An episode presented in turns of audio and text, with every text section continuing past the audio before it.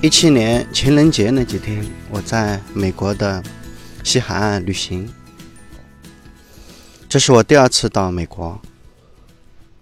第一次的话，我是走了一号公路，从加利福尼亚的克莱森特市一直驾车到加州的洛杉矶啊。这段公路啊，号称全全世界吧，我觉得应该能够称得上这个称号啊，全世界最美的公路。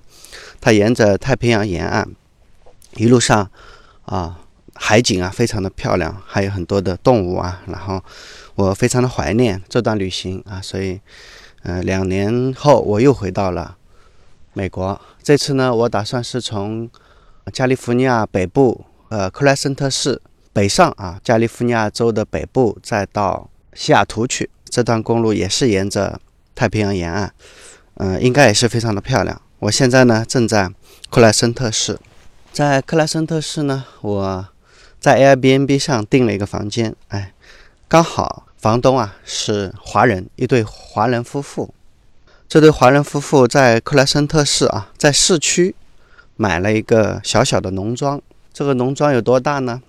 一百多亩地，其中有三分之一啊，大概有三十到四十亩地。是一个森林啊，就是跟 Redwood 公园，就美国的红木公园，它是连在一块的。他们家的公园跟美国的 Redwood 森林公园是连在一块的，大概有三四十亩地啊，非常的漂亮啊。我早上跟他们家的儿子啊一起，他们十岁的孩子啊，一个美少年啊，跟着他一起啊，在他们家自己的公园里面啊进行了一个小小的探险啊。这个公园里面也是红木参天，呃，据说只要你能够在公园里面待个一两分钟啊，你就能看到各种各样的动物啊、小鸟啊，都会向你走来。他们家自己养着四头羊，还有四只鸡啊，这就是他们家作为农场啊，他们家养的东西。这一百多亩地里面呢，有一幢他们自己的别墅，我看了一下，有四五百个平方吧。一幢木头做的小房子，非常非常的美轮美奂啊！看得我非常的眼红啊！因为窗门口就是他们家自己的草场，窗的背后是他们家的呃仓库吧，里面停着几辆呃农用的机械。您猜猜这样一个家啊，那个在克莱森特市市区啊，值多少钱呢？热心的房东夫妇啊，告诉我们。他们买这套房子啊，大概是一年多前买这套房子。这套房子我再跟大家讲一下啊，它在克莱森特市市区啊，虽然是市区啊，但是这里也是跟中国的农村也没什么多大的区别啊，因为这么大的森林啊，市区有这么大的森林，在中国是不敢想象的嘛，对吧？他们家自己就有这么大的森林啊，不可想象。呃，美国的城市是这样的啊，他们家离克莱森特市。市中心啊，就是叫 downtown 的地方，大概有二十分钟到半小时左右吧，这样一个车程。美国的城市是这样的，它的 downtown 都非常小，然后整个城市啊，沿着这个 downtown 一圈一圈的，像按我的说法，就像摊大饼一样的往前往外摊啊，摊的越来越大，越来越大。所以虽然克莱森特城市只有七千的人口，七八千人吧，但是这个城市可能面积比我们的一个地级市面积。还要大啊！美国就是这样，因为它地大物博嘛。好，我这个朋友家啊，再描述一下啊，一百亩的地，其中有三四十亩的森林，还有他们家自己的房子啊，大概四百平吧。然后有他们自己的仓库，当然那些农舍啊，他的车库啊不算啊，大概还有这么大的面积。我把这个照片啊，他们家的照片贴在我的微信朋友圈里面。晒了一下，我让朋友们猜一下，大概这一栋啊，这个 farm 啊，这个农场大概值多少钱？他们告诉我们啊，有的人猜，呃，一百万，有的人猜五百万美金的，啊，反正什么都有。嗯，可是房东告诉我们，实际上他们一年前买这套房子啊，仅仅只花了三十万美金。三十万美金以现在的汇率。一比七吧，六点九吧，大概也就三七二十一，两百多两百万人民币吧，啊，就能够买这么大个别墅啊，买这么大个农场啊，简直是不可思议啊！所以，啊，在美国，其实房子确实是蛮便宜的。当然了，除了在旧金山、在洛杉矶、在纽约这三个地方的房子确实很贵，而且越离当趟越近，房子一般都越贵。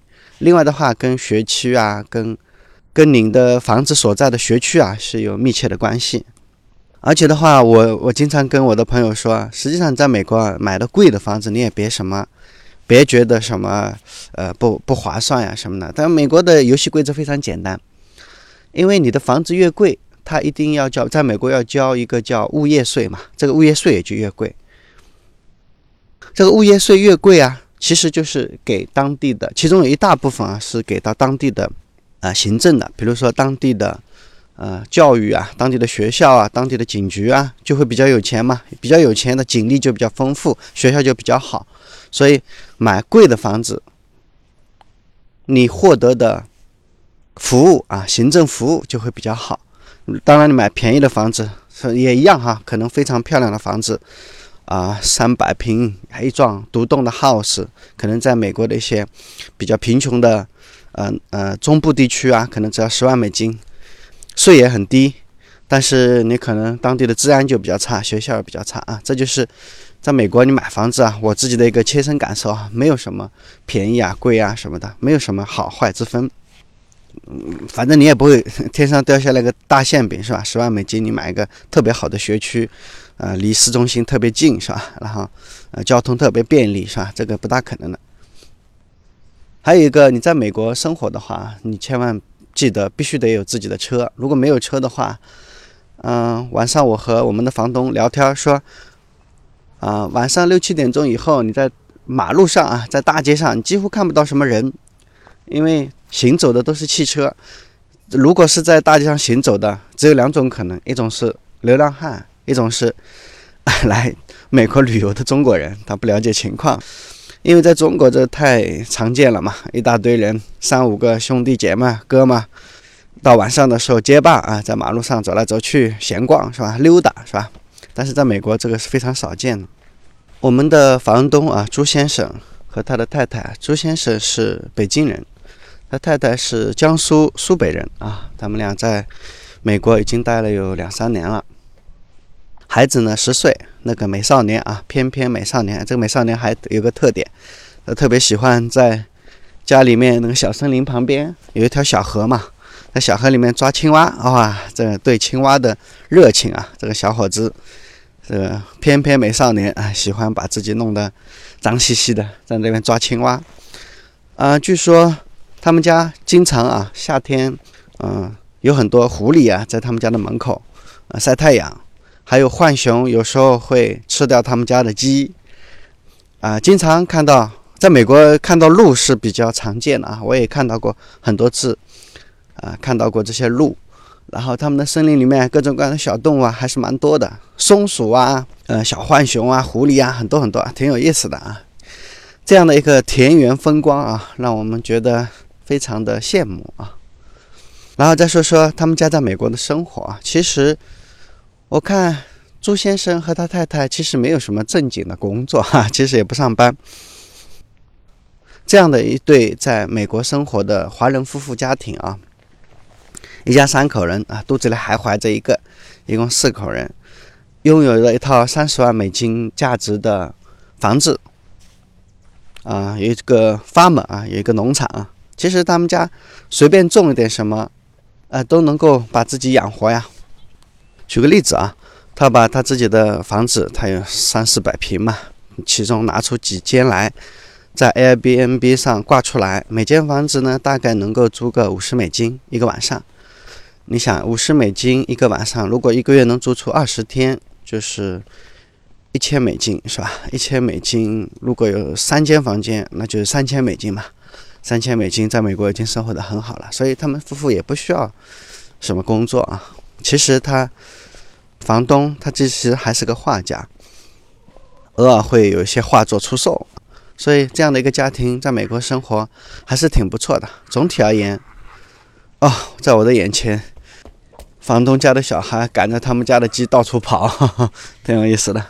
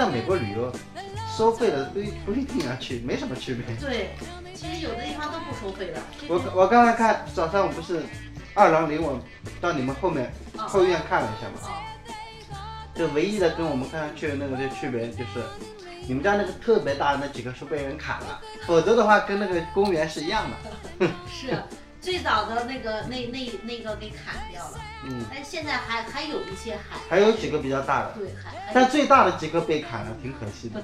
那里头全是那大树根儿。嗯，哎那树根那么大，树根如果还有那个大的就不要去了啊！那这到这到这拍几个照片，就表示我们一到了红木我就明白了。我们俩的任务是把林子里头杂木头给它清干净，把那个树根底下全部弄完了以后，可以在那个里头可以搭帐篷，也可以建木屋的这样子的，这样子的理想。再建几个木屋，还做 Airbnb，树啊叫叫木屋体验，不错。就就说如果如果有这精力的话，可以做一些木屋，你知道吗？就在这树那儿做一些木屋。再有精力的话，把我们这个，因为这个城市啊，绿色的，它就很一年四季绿色太多了，缺花。嗯。要把我们这些空的地方啊，规划完种了花花草草，漂亮的，那那一就我觉得你们家照片能拍出很漂亮。你看那门口，哎，这么多的鸟啊，他这几天鹿没来，这鹿有的时候小的，去年阿龙给偷偷给抱来了，这么大小鹿。我觉得这么大个院子需要花很长的时间去打理的，真的。哎呀，我们去年来这满院子荒草，进黑莓都，他把我们家那大破车开去压，我们去年偷偷的点火，你知道吗？因为太可恨了那些草啊。反正今年这么好看一点了，这个剪剪的什么那些，全是草，全是杂草。杂草那就养养头牛吧，让它吃草。所以买哎，这里的草坪还很奇怪啊，就是大冬天的它还是很那么绿。是冬天就是雨水也那我们在我们国内中国，就冬天啊，那个草全部都都死掉了就死了。啊。冬这边天不冷，是这是因为这个这个草它冬天不冷，那个特别好，还是不它它气候的原因气候的原因，气候的原因跟草也有关系。它气候最最多到零下，到到零度，就就下霜了就是最冷的，接点小冰。接点小冰渣这是最冷的。就一年四四季，除了夏天，那就基本上都是绿的。对夏夏天夏天这个气温也不高，呃十几十几度二十度这样子，就是阳光要好一些这样。早晚早晚也得加个背心啊什么的，我们就因为它靠海边嘛，嗯，不热的，夏天也不热，冬天也不冷，对对也不冷。一年四季几乎都是绿色的。哎呦，就绿色对，天都是这样。我们刚才开那个幺九九啊，公路啊，这这这个感觉这眼睛好像进了，我说进了绿野仙踪一样。哦，他们我他们朋友圈猜你们家的房子五百万 美金，还有人猜一百万美金的。然后啊我刚才发了一个朋友圈我们可以搞一个，在在在你们家搞一个什么中国书画博物馆 museum，然后还可以教美国美国孩子美国人嗯，画中国画的，画中国画，然后每个小一个小时多少钱？这这个城市啊，就是说现在小少一点人，但是我觉得慢慢的比我们头两年就是人越来越多是吧？因为我们从 DMV 就能感觉到，原来他去考驾照的时候没有人，驾照不是 DMV 只有两个工作人员，他去了就那俩人给办。现在四五个人，那考试的那就排队了，啊？我们在博俄勒冈，呃，他们波特兰啊，嗯就他们也碰到这个情况，就美国人都渐渐的，特别中部的美国人，嗯就渐渐的都移民到，因为他们觉得移民到洛杉矶、移民到西雅图成本太高，旧金山成本太高对对对，就移民到这种这种沿海的这种中小城市。是是是，真的人，我们这边有从那个亚利桑那来的，有从洛杉矶来的，嗯，就是有有有从东部来的，呃，你说到从很热的地方来，嗯，这个地方有吸引力，它夏天很凉快；那从很冷的地方来，这个地方有吸引力，它冬天很冬天它不冷，啊，冬天不冷。城市虽然小，但是它什么都有，因为美国它这种配套都是很几乎应有尽有，什么都有。的。啊，还发现一个特点，嗯就是美国啊，就是你到一个地方就有一个类似于小的一个呃 shop shopping 的一个一个一个中心，是然后围绕着这个中心有一圈人住，是然后然后中间两两个地方，大概可能要相差那十几二十分钟的车程，然后，又有一个这样的地方。是那 Crescent 有多少人口啊？七八千人吧，才七八千人，是但它面积是就应该是蛮大的。很大的，面积非常大。它县下面也没有啊，下面有市政府，市政府不管什么事情，那就管管收收水电费啊或者什么呀。那么大部分都是在县政府，那，县政府基本上所有的事情都可以在这个地方。我我有点搞不明白，我经常看到有什么郡、县县，就是县，就是 county，就是翻郡就是县呃就是看翻译的问题呢。啊。有时候县是不是比那个城市大？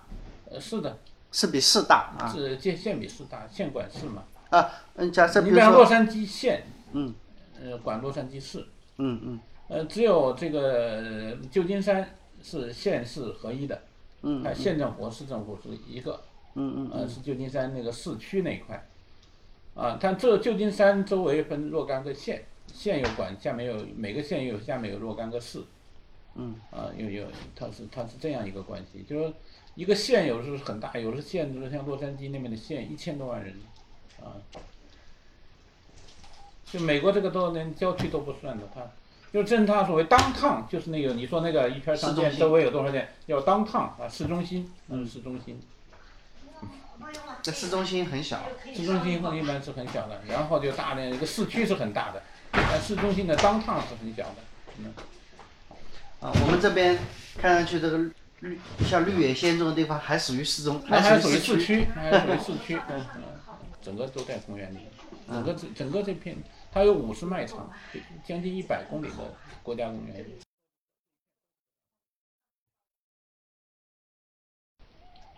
你这自己的那个森林大概有好几十亩地吧？大概有三十亩的样子，三十亩啊，嗯，三十亩的样子。这就是一个小农场主之家嘛。哼。那美国还有很多，我在一路上看到有这种大的农场啊，嗯，就那个机械很大的。是，那我。是我很多朋友跟我讲，在美国当个这个大发嘛，就是那个农场主啊，那不是一般人能干的，要精通很多什么机械啊，是机械的维修啊，植物的那个生长啊，然后那个农牧业他都得懂，是是个全才才能当农民啊。是，嗯，而且一个那种大的什么，基本上那要他们都是要靠那种非法移民来干活的。靠什么靠这种非法移民啊来干活，啊？体力活。他体呃不是也体力，他其实也是开机器啊什么，也很少用体力的。嗯嗯呃，但是因为嗯你要是真正请一个美国人做这些事情，太贵了。太贵了，而且一个就是说他是要什么都弄。你说一会儿今天弄呃这个呃这个今天翻地了就要拖一个犁，后天要要要要推土了，拖肥了要拖要要弄个拖拉机，完了后天要收割了要弄个收割机啊，你要剪草用剪草机，全都各样各各样的设备。嗯，你也不可能每样设备请一个人呢，对，你就得一个人去做，一个人去做，那要是素质很高的，那有什么都会啊，什么东西。对那这样的一个美国人，你请他得给他多少钱呢？对对对你农场的所有的收入给他都不够，对，啊，他就只能请那种非法的，就说墨西哥。墨西哥人。呃，他也会这些东西，他也会，但是他的就要便宜得多，而且因为他身份是非法的，他要靠着你，嗯，你给他安全嘛，你不但给他工资，你还给他安全嘛，你给他有地方可待嘛。然后他这样，如果把非法非法移民全部赶走了，那这些农场们就就难办了，这些农场主就难办了。呃，说这些事情你要花同等价钱，你是不可能请美国人来做的。这就是五百万非法移民在美国的生活状态。是，而且而且我看那个在洛杉矶，我自己感觉啊，就是洛杉矶到那个是超市啊，嗯到那个什么星不是星巴克，麦当劳里面是几乎都是，还有小小超市、嗯加油站，嗯，都是墨西哥人。因为你要把非法移民全赶走了，那一大片的工作没人做了。美国人自己也不愿意干。另外，你让他操作那么多设备，你好意思给他很便宜的工资吗？那你说，你一个小时十块钱，你给他那不可能的嘛。嗯。呃，他操作那么多设备，你那么多设备到他手里，你请个美国人来做，那你给他多少钱？是。啊，那就一个电工到，我给他捅过两下，一百块钱拿走了。对，啊，你你还得谢谢他。嗯，在中国什么电工啊、修马桶的呀，这活都不值钱。不是，那请他来的话，那给一百人民币，那就是很高的价了。没有，我记得我也我还有一次我们家里面那个马桶坏了，嗯。我妈去叫了一个人，就在在门口嘛，叫了一个我们那边安徽那也是农民工嘛，嗯他上次举块牌子坐在路路上，嗯嗯专修马桶，就叫这样的人到我家去修马桶，嗯。说好了五十块钱修好，嗯。结果他倒腾了两三个小时啊，嗯。没修好，嗯。然后我妈就就是在那里唧唧歪歪怎么办呢？什么的，然后我妈的理由也很充分，不肯给钱，嗯为什么不呢？她我叫你来是要帮我修好马桶，嗯，说好了是修好给你五十块，你修了几个小时我不管的。这这个美国的，那美国的那五十块钱美金也没有人干了，两三个小时呢。啊，你乖乖乖的给啊，而且哎没修好他也得给钱不。是我给你换了两个小时，你的马桶太坏了，嗯要不然我们就打官司了啊。那就换一个吧。因为你的马桶不好，我修不好了。马桶坏掉了，我怎么能修得好呢？在中国东西贵，人不值钱；在美国是人值钱，东西不值钱。完了，我们自己到超市去买东西，我们也发现东西确实比国内的同等的东西啊，就是不能说按那个，就是中国那种质量差的东西太多了。同等质量的东西，我我自己的感觉大概是中国的价格的百分之七十到八十左右。晚上五点半、六点钟的时候，我们去农场里面把那个羊给收回来啊！我们现在就在去收羊的路上啊，一路上下着蒙蒙细雨啊，我们的农场上的那些羊都高高兴兴的。我们用什么办法把它收回来呢？弄点吃的，然后把这些羊骗过来，我们就可以把它收回来了。然后赶到附近的那个羊棚里。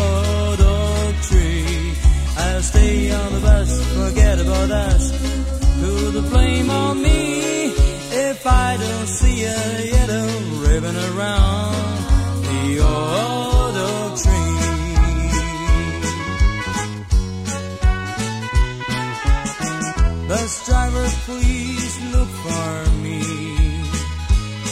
Cause I couldn't bear to see what I might see. I'm really still in the prison, and my love, she holds the key. Simple yellow ribbon, but I need to set me free. I wrote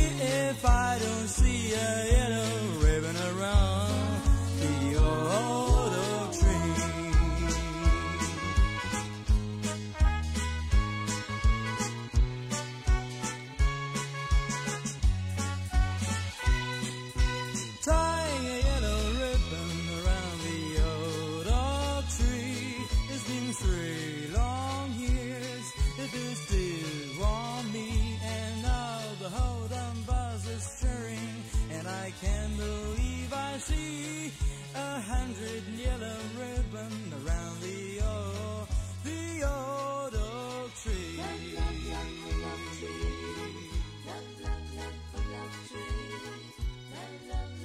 love,